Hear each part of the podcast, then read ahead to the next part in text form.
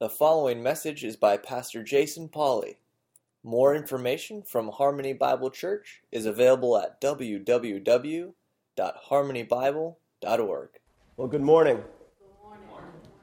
Welcome once again to Harmony Bible Church. It's great to be here in the house of the Lord, worshiping Him this morning. Let's go before the Lord in prayer. Father God, thank you for today. Thank you for your grace. Thank you for the opportunity we have to be here to worship you this morning. God, I pray that we would worship you in spirit and in truth. God, I pray for the churches that are meeting up and down the coast and around the world today. I pray especially for Sprucehead Community Church that's meeting the same time right now. God, that you would bless them, encourage them, work mightily in their midst. God, I thank you for just a partner in preaching the gospel here in this community. God, I just pray and ask that you would be with us, that you would just change our hearts, that you would draw us closer to you, God, that we may be transformed as we interact with and look at your word this morning. We pray these things in Christ's name. Amen. So today we're going to pick up where we left off in our journey through Christ's letters to the seven churches in the book of Revelation. Today we're going to be looking at the church in Philadelphia. So before we look at our text this morning, though, I want to give you a little bit of background information on the city of Philadelphia. As you're probably aware, the name Philadelphia comes from the Greek term for brotherly love. However, the city of Philadelphia had actually changed its name a couple of times in history as a way of honoring the emperor. So at one point they called themselves Neo-Caesarea after the Caesar. And then also Flavia, which is named after the emperor's wife. So the city of Philadelphia had changed its name and was seeking to honor the emperor and seeking to gain some political clout as they did so. The city of Philadelphia was located approximately 30 miles southeast of Sardis. It was a relatively young city and had only been founded about 250 years before this letter was written. And history reports that Philadelphia was a center for Greek language and culture, and it was also the base from which those ideas could then be spread throughout the region. So it was a missionary city, if you will, of spreading the good news of Hellenism or Greek thought. So Philadelphia was kind of looked to as the city where Greek thought could be spread throughout the entire region. And Philadelphia was also the epicenter of a great earthquake in AD 17, which not only caused significant damage to the buildings and the city walls, but also resulted in many tremors and aftershocks for years to come. So when you combine that with the fact that the areas outside of the city was surrounded by volcanic soil, which was suitable for vineyards, you can see where many of the people did not live within the city, but lived outside of the city and were actually farmers. And we don't know the details of how the gospel first came to the city of Philadelphia, but we do know from this letter that the gospel came in power and that people's lives were transformed and that the church was established. So that's just a little bit of background on that city. So without further ado, let's look at our text this morning. We're going to look at Revelation 3, verses 7 through 13. If you'll stand with me for the reading of God's word.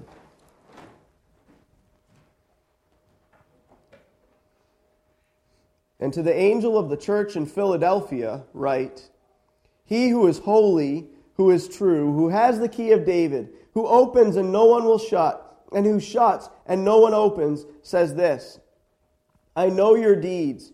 Behold, I have put before you an open door, which no one can shut, because you have a little power and have kept my word, but have not denied my name.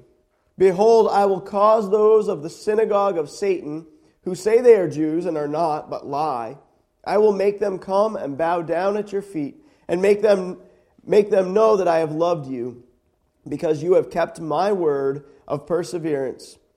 I also will keep you from the hour of testing, that hour which is about to come upon the whole world, to test those who dwell on the earth. I am coming quickly. Hold fast what you have, so that no one will take your crown. He who overcomes, I will make him a pillar in the temple of my God, and he will not go out from it anymore. And I will write on him the name of my God and the name of the city of my God, the New Jerusalem, which comes down out of heaven from my God, and my new name. He who has an ear, let him hear what the Spirit says to the churches.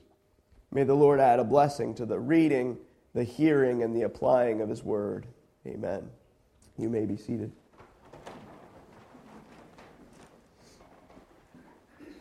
So let's start off by examining the way Jesus, the author of this letter, introduces himself to this church. In verse 7, he refers to himself as the one who is holy, who is true, who has the key of David, who opens and no one will shut, and who shuts and no one opens. In these opening words to the church in Philadelphia, Jesus is reminding them of four specific elements of his character. Number one, he says that he is holy. The word holy simply means set apart. And Jesus is set apart from sin and set apart to righteousness. In other words, Jesus is without sin and entirely righteous. He is the only one who can make this claim. For Scripture teaches that all of us, like sheep, have gone astray. And each of us has turned his own way. But praise God, when we read the rest of that passage, the rest of that verse, we know that it also says that the Lord has caused the iniquity of us all to fall on him. So while we will never live perfectly holy lives, though we are indeed called to grow in holiness, to continue to set ourselves apart for him, we will never live perfectly holy lives. We know that his holiness, Christ's holiness, has been reckoned to our account. And Christ reminds us here, reminds the church of Philadelphia, and ultimately us, that he is holy. And number two, he says that he is true.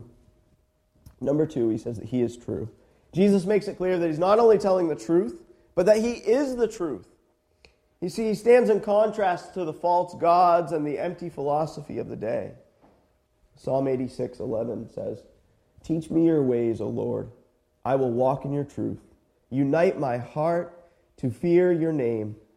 And then Jesus in John 14:6 says, "I am the way and the truth and the life. And no one comes to the Father but through me." You see, the path to God, the only way to God, is to walk in his truth through Jesus. For Jesus is the truth. He's God incarnate, God in the flesh.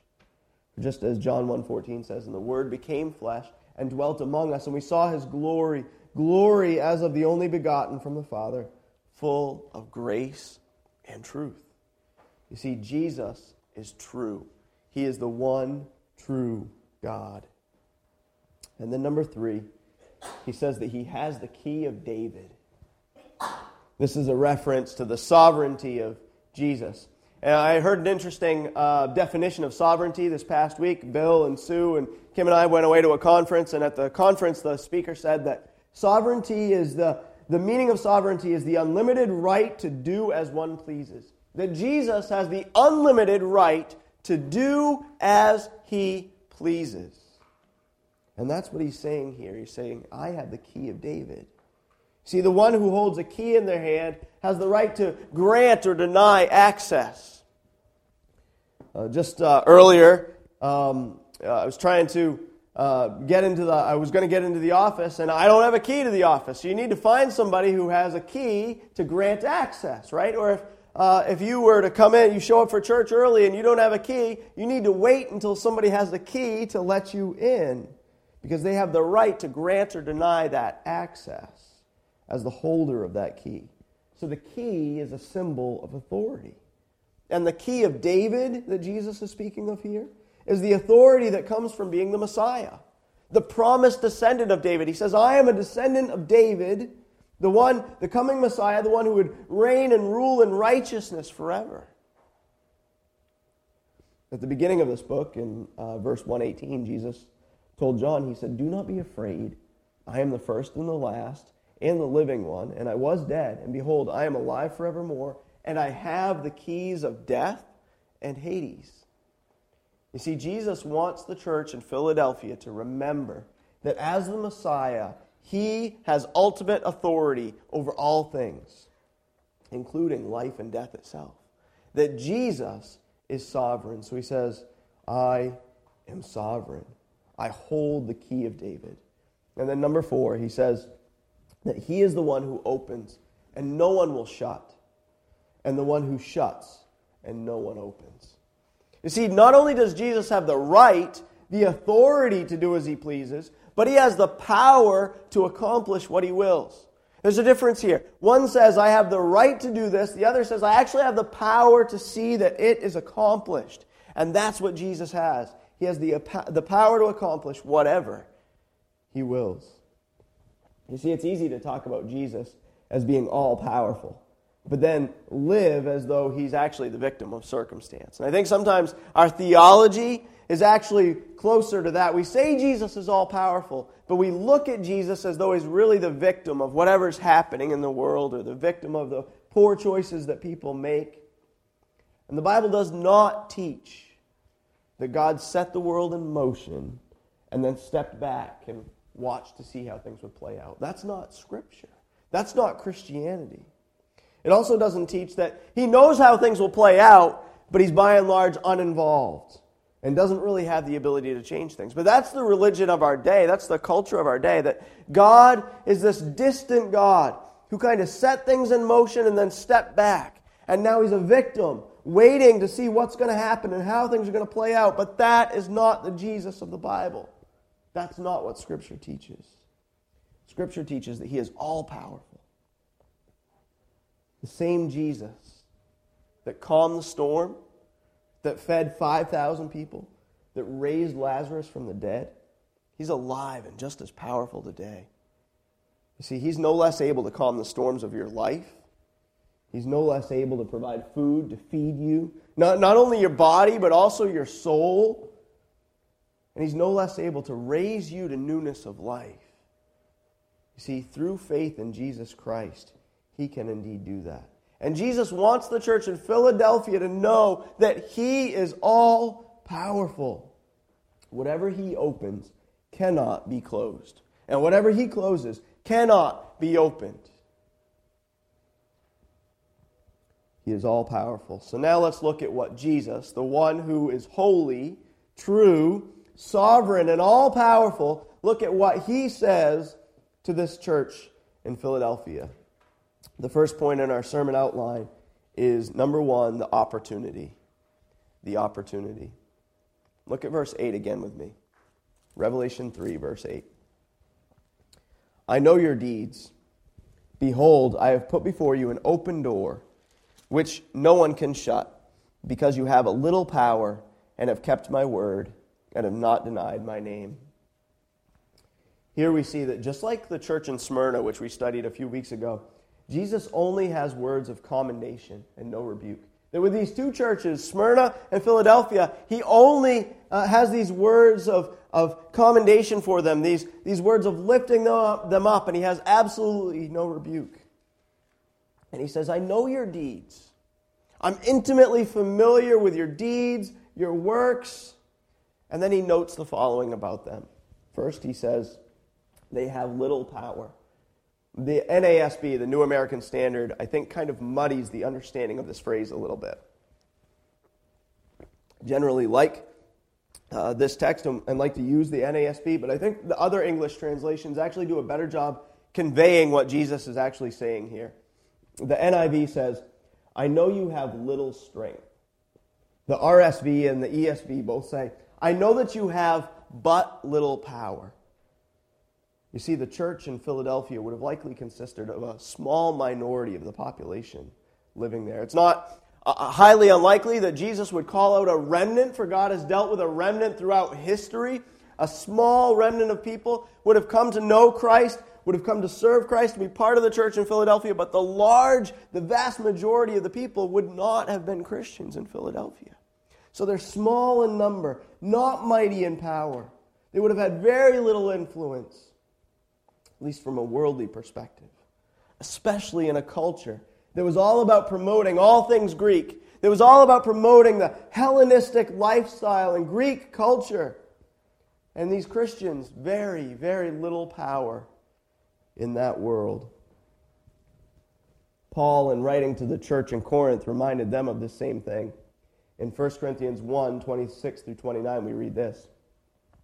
For consider your calling, brethren, that there were not many wise according to the flesh, not many mighty, not many noble, but God has chosen the foolish things of the world to shame the wise, and God has chosen the weak things of the world to shame the things which are strong, and the base things of the world and the despised God has chosen, the things that are not, so that he may nullify the things that are, so that no man may boast before God.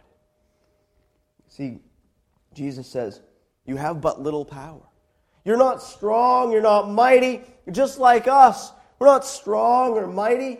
You look at this area and the people, the homes where people are, they're home right now. They're not here at church. They're not worshiping the Lord this day. And we're not strong in number. We're not mighty in power. And he's saying the same thing to this church in Philadelphia. You're not powerful by the world's standards. Just as in Corinth, there were not many wise, not many noble.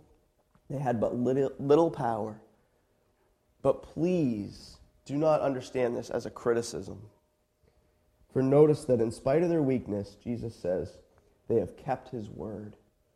They have kept his word. They've held fast to his teaching. They've walked in obedience to him. And they have not denied his name. You see, they've recognized that there was no other name under heaven by which they might be saved. They confessed, just as Peter did, where else would we go, Lord?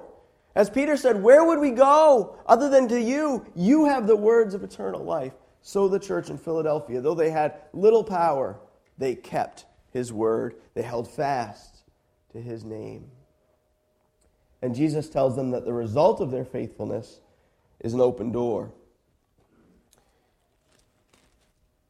If you look at verse 8, he says, I know your deeds. Behold, I've put before you an open door which no one can open, because you have but little power and have kept my word and have not denied my name. So he says, you've kept my word, you have little power, you've kept my word, you have not denied my name, and because of that, he says, I have put before you an open door. An open door which no one can shut. See, this door is an opportunity to further the gospel, the good news of Jesus Christ. It's the same open door that Paul spoke of in 1 Corinthians 16, verses 8 through 9, when he said, but I will remain in Ephesus until Pentecost, for a wide door for effective service has opened for me, and there are many adversaries. We see the same term used again in 2 Corinthians 2, verses 12 through 13. Paul says, now when I came to Troas for the gospel of Christ, and when a door was opened for me in the Lord, I had no rest for my spirit, not finding Titus my brother, but taking my leave of them, I went on to Macedonia. So he says, I came, and there was a door that was opened for me, and I went on to Macedonia, and I proclaimed the gospel there. And then in Colossians 4, verses 2 through 4, we read, devote yourselves to prayer, keeping alert in it with an attitude of thanksgiving. Praying at the same time for us as well, that God will open up to us a door for the word. That he'll give us this opportunity to share the word so that we may speak forth the mystery of Christ, for which I have been also imprisoned, that I make it clear in the way I ought to speak. So he says, pray that an open door would be given to me that I may proclaim the gospel. And in the same way, Jesus is telling this church in Philadelphia, that even though they had but little power, because they have not denied his name and have been obedient to him, he has set an opportunity for them to grow in faithfulness, an opportunity to further the gospel, an opportunity to be used by him to bring him glory. So having seen this opportunity, an open door for the gospel, for the furtherance of the gospel, now let's look to the second point in our sermon outline. Number two, the promise. And you're thinking right now, wow, I wish Pastor Jason had a cold every week because he's really flying through the points today. He's already on point number two. Number two is the promise. Look at verses 9 through 10 with me. Behold, I will cause those of the synagogue of Satan who say that they are Jews and are not, but lie, I will make them come and bow down at your feet and make them know that I have loved you. Because you have kept the word of my perseverance, I also will keep you from the hour of testing, that hour which is about to come upon the whole world to test those who dwell on the earth. This is the same description given of the Jews to the letter to the church in Smyrna. If you remember from several weeks ago, the same exact description, those who say they are Jews but are not, but lie, and instead they are from the synagogue of Satan. As we saw in the letter to Smyrna, you see, you cannot be ambivalent about Jesus. You're either for him or you're against him. And by rejecting Jesus as the Messiah, the promised one, the Jews in Smyrna and now Philadelphia were rejecting God. And therefore, they were agreeing with or siding with the devil. Listen to Jesus' words in John 8:37-45. He says this. I know that you are Abraham's descendants. He's speaking to the Jews. I know that you're Abraham's descendants, right? I know that you're Jews, that you call yourselves Jews. Yet you seek to kill me because my word has no place in you. I speak the things which I have seen with my Father. Therefore, you also do the things which you heard from your father. They answered and said to him, Abraham is our father. And Jesus said to them, if you are Abraham's children, do the deeds of Abraham. But as it is, you are seeking to kill me, a man who has told you the truth, which I heard from God. This, seeking to kill me, this Abraham did not do. You were doing the deeds of your father. They said to him, we were not born of fornication. We have one Father, God. And Jesus said to them, if God were your Father, you would love me, for I proceeded forth and have come from God, for I did not even come on my own initiative, but of he who sent me. Why do you not understand what I'm saying? It is because you cannot hear my word. You are of your father the devil, and you want to do the desires of your father. He was a murderer from the beginning and does not stand in truth because there is no truth in him. Whenever he speaks a lie, he speaks from his own nature, for he is a liar and the father of lies. But because I speak in truth, you do not believe me. So Jesus says, in the same way, he says, you say you're Jews, you say you're descendants of Abraham, but you've rejected me. You lie. You are a liar because your father is a liar. You're part of the synagogue of Satan. See, they haven't trusted Christ or trusted God at all. They may call themselves by whatever name they want, but they're trusting in their ancestry and not living by faith. Just like the Jews in John 8 who said, Abraham is our father, these Jews here in Philadelphia were trusting in the fact that they were Jews by birth. And just as the Jews in Smyrna were hostile toward the Christians, so also the Jews in Philadelphia were probably bringing about the same kind of persecution and false accusations against the Christians there. So while the church is facing some opposition, some persecution, especially by the Jews, notice what Jesus promises to those who are his in Philadelphia. Number one, he says, I will make them come and bow down at your feet.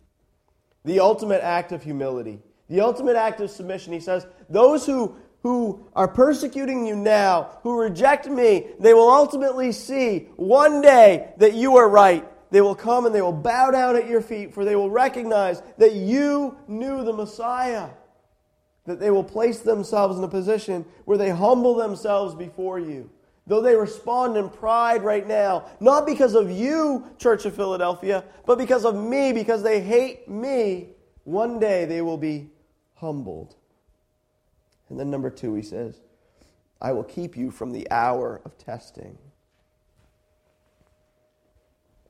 This verse here, many would argue that it's a strong evidence for the pre-tribulation rapture of the church. Verse 10, because you have kept the word of my perseverance, I will also keep you from the hour of testing, that hour which is about to come on the whole world to test those who dwell on the earth.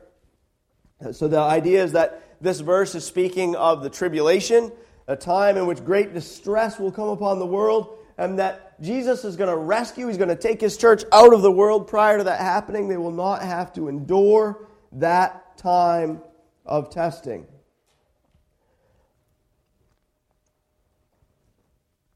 It's certainly possible that that's what this verse is referring to. It's certainly, I think I certainly could lean that way. However, I want to say this. That's an entirely different sermon. We could spend another 45 minutes just talking about that particular point and the whole eschatology, and I don't want to get bogged down in that right now. The point is, there's coming a day in which all unbelievers will face judgment. And I think clearly the text is talking about unbelievers facing judgment. He says, I will keep you from the hour of testing, that hour which is about to come on the whole world. This phrase, the whole world, is used throughout the book of Revelation to refer to unbelievers. Look at Revelation 6:10. Just next page over, a couple of pages over. Revelation 6:10. And they cried out with a loud voice, saying, How long, O Lord, holy and true, will you refrain from judging and avenging our blood on those who dwell on the earth? So this idea of those who dwell on the earth, right? That those are the unbelievers. And the idea is, in verse 10, that hour which is about to come on the whole world to test those who dwell on the earth, that he's going to judge the unbelievers. Revelation 8:13, same phrase, those who dwell on the earth, says this. Then I looked, and I heard an eagle flying in mid-heaven, saying with a loud voice, Woe, woe, woe to those who dwell on the earth, because of the remaining blasts of the trumpet of the three angels who are about to sound. So the idea is, there's a day in which judgment is coming for the unbelievers. And Jesus says, I will keep you from that judgment. I will keep you from that hour of testing. And we can argue whether that's talking about the tribulation or what that's talking about, but the point is, there's a day coming. There's a day coming in which unbelievers will face that judgment. They'll face that hour of testing. And Jesus says, I will rescue you from that. I will rescue you. Praise God. For 1 Thessalonians 1:10, which we saw in Sunday school, which says, And He will rescue us from the wrath to come.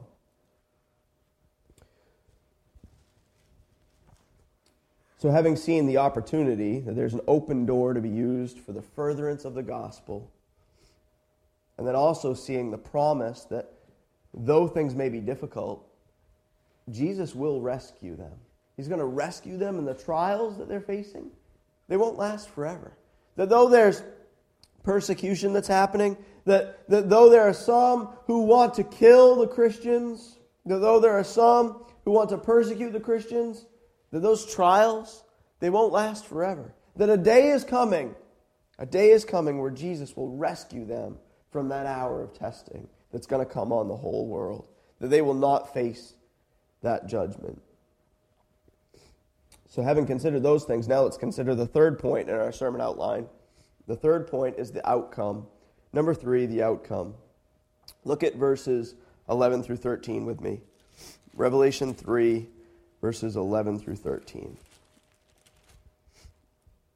I am coming quickly. Hold fast what you have, so that no one will take your crown.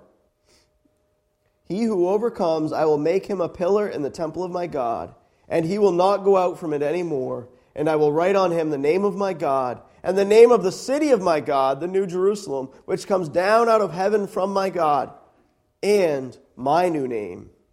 He who has an ear, let him hear what the Spirit says to the churches. See, the language of this section is incredibly rich. And I think it's hard sometimes for us. We miss the point when we just read this text. And I don't know about you, but the number of times where I've read Scripture, and I've sat down to read, and then I've thought, what did I just read? And then I read it again, and I think, what did I just read? Sometimes it's hard work, and we miss the beautiful language, and some of it's cultural. Some of it is maybe we don't understand the original language in which this was written. Some of it is we don't understand the culture in which it's written or the background. But the language here is incredibly rich. See, Jesus tells the believers in Philadelphia that He's coming quickly. He says, I'm coming quickly, and you should remain steadfast in your faith. And then he uses the following imagery to show how glorious heaven is going to be for these saints. He says that these believers, they will be a pillar in the temple of God. And then he says, and they will have God's name, the name of the New Jerusalem, and Jesus' new name written on them. So he says, you're going to be a temple. And written on you is going to be God's name, there's going to be the name of the new Jerusalem, the new city, and there's going to be Jesus' new name written on you. And you think, wow, that is amazing. And then you're thinking, what does that mean, right? Well, what is all that about? You see, no longer will they need to go in and out of the city, a city constantly rocked by earthquakes and marked by instability. No longer will they live in a city where the walls are cracked and crumbling, and there's constant tremors, and there's instability. No longer will they live in a city that is changing with the wind, that's renaming itself and fashioning itself after the latest ruler. Instead, they can be sure that the future that they look forward to is one where they can remain firmly planted, as if they're a pillar. That they will be a pillar in the temple of God.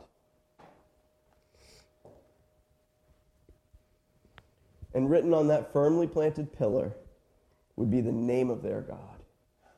For they belong to Him. He says, my name will be written on you because you belong to me. And the name of the heavenly city, the New Jerusalem, the city that will never change its name, will be written on that pillar. Because this city, it's going to be perfect. And it doesn't need to change. And lastly, also written on them, the firmly planted pillar, written on them will be the new name of Jesus. To be clear, this new name that Jesus has is not because Jesus will be changed. We know that Jesus does not change, but instead, because they will be changed. You see, when they're planted as a pillar in this temple, that when they live and dwell in this city, that they will see Jesus as they have never seen Him before. They will finally see Him clearly. The future they have to look forward to includes seeing Jesus as He truly is. What appears dim right now will be made perfectly clear. Just as the Apostle John said it would be in 1 John 3:2, where we read this, "Beloved, now we are children of God, and it has not appeared as yet what we will be. But we know that when He appears, we will be like Him, because we will see Him just as He is." He says that in this new heavenly city, that you will see Jesus just as He is. That you see Him unclearly now, but there's coming a day when you will see Him very clearly. So let's review. We've seen the opportunity. Jesus comes to them and He says, there's an opportunity. An open door has been set before you. An opportunity to spread the gospel. Not just Hellenism, not just Greek thought, but something far better than what our world offers. Something far better than what your culture offers. Instead of spreading Greek thought, I've set an open door before you to spread the gospel of Jesus Christ. And then He gives them a promise. He says, difficult times may come, but it will not last forever. I'm going to rescue you. I'm going to rescue you in the hour of testing that the world's going to face. You won't have to face it. And then lastly, the outcome. For those who hold fast to the name of Jesus, to the one who endures to the end, they will be like a pillar, steady and strong, abiding forever with Christ in heaven. Here's the line you've all been waiting for. So how do we apply all of this to our lives here at Harmony Bible Church? Well, what we ask ourselves is, what is the one who is holy, true, sovereign, and all-powerful saying to us this morning? What is the Lord Jesus, who has declared Himself to be holy, true, sovereign, and all-powerful, what is He saying to us as we look at this text? Well, number one, I pray that we see the opportunity that is set before us. I pray that every one of you will see the open door for the furtherance of the gospel. That though we may have but little power, we're not mighty in strength, we're not mighty in number, that we are called to proclaim His message nonetheless. We're called to proclaim His message of salvation to a lost and dying world around us. Though we live in a world where there are many messages being promoted, the message of the gospel is unlike any other. See, we don't need to be mighty in power. We don't need to be mighty in number because it's not us who are mighty anyway. We don't need that. The message itself is mighty. That Jesus is mighty to save. He is the one who is all-powerful. And all we do is go out and proclaim the message even in our weakness. Every week when I prepare a message, I say, Lord, I cannot do this. Lord, please do this through me, not because of me, but in spite of me. And I'll pray that prayer several times throughout the week because it's not about me and I can't do it in my strength. And it's the same with each one of us. We have but little power, but we are called to be obedient to Him, to hold fast to His Word, and bring that message of hope to the world around us. And I pray that as a church we are serious about reaching our community, reaching our loved ones with the gospel of Christ. Number two, we must remember that even though difficult times may come, even though we may face opposition, we have a great and mighty rescuer. That we have a great and mighty rescuer whose name is Jesus, and that He has promised that He will rescue us from the wrath that is to come. That by faith in Him, we can be rescued. Praise Him for that. And then number three, we must set our sights toward heaven and look for the day when Christ returns. That as we do that, we must hold fast to the name of Jesus, knowing that one day we will see Him just as He is, and we will abide with Him in heaven forever. And that should be our motivation. You see, our motivation is Jesus Himself. It's not as though heaven is even the motivation, or the city is the motivation. It's all about Jesus. It's the beauty of the New Jerusalem is being able to dwell with Jesus eternally. And praise Him for that. So that's my prayer. That we're able to hold fast in the midst of difficulty because our eyes are set toward heaven. And that when our eyes are set toward heaven, we see those open doors and we walk through those open doors and we further the gospel of Christ for His glory. Let's pray.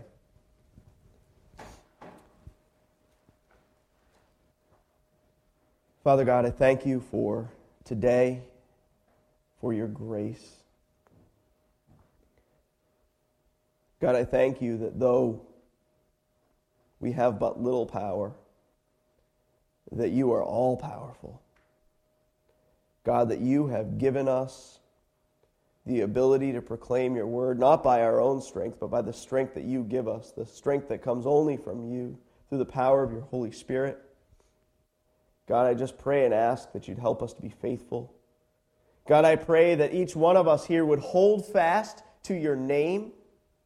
God, I pray that each one of us here would be obedient to Your word, and that as we do so, there would be more and more opportunities to further that gospel, opportunities for ministry, more open doors to share Your word. God, help us to be faithful in doing so. God, give us the grace we need. God, for we cannot do this in our own strength. We need Your strength, Lord. God, I just pray and ask that we would be setting our sights toward heaven, looking to You, enduring to the end, knowing that You are faithful and that You will rescue us from the wrath that is to come. We pray these things in Christ's name.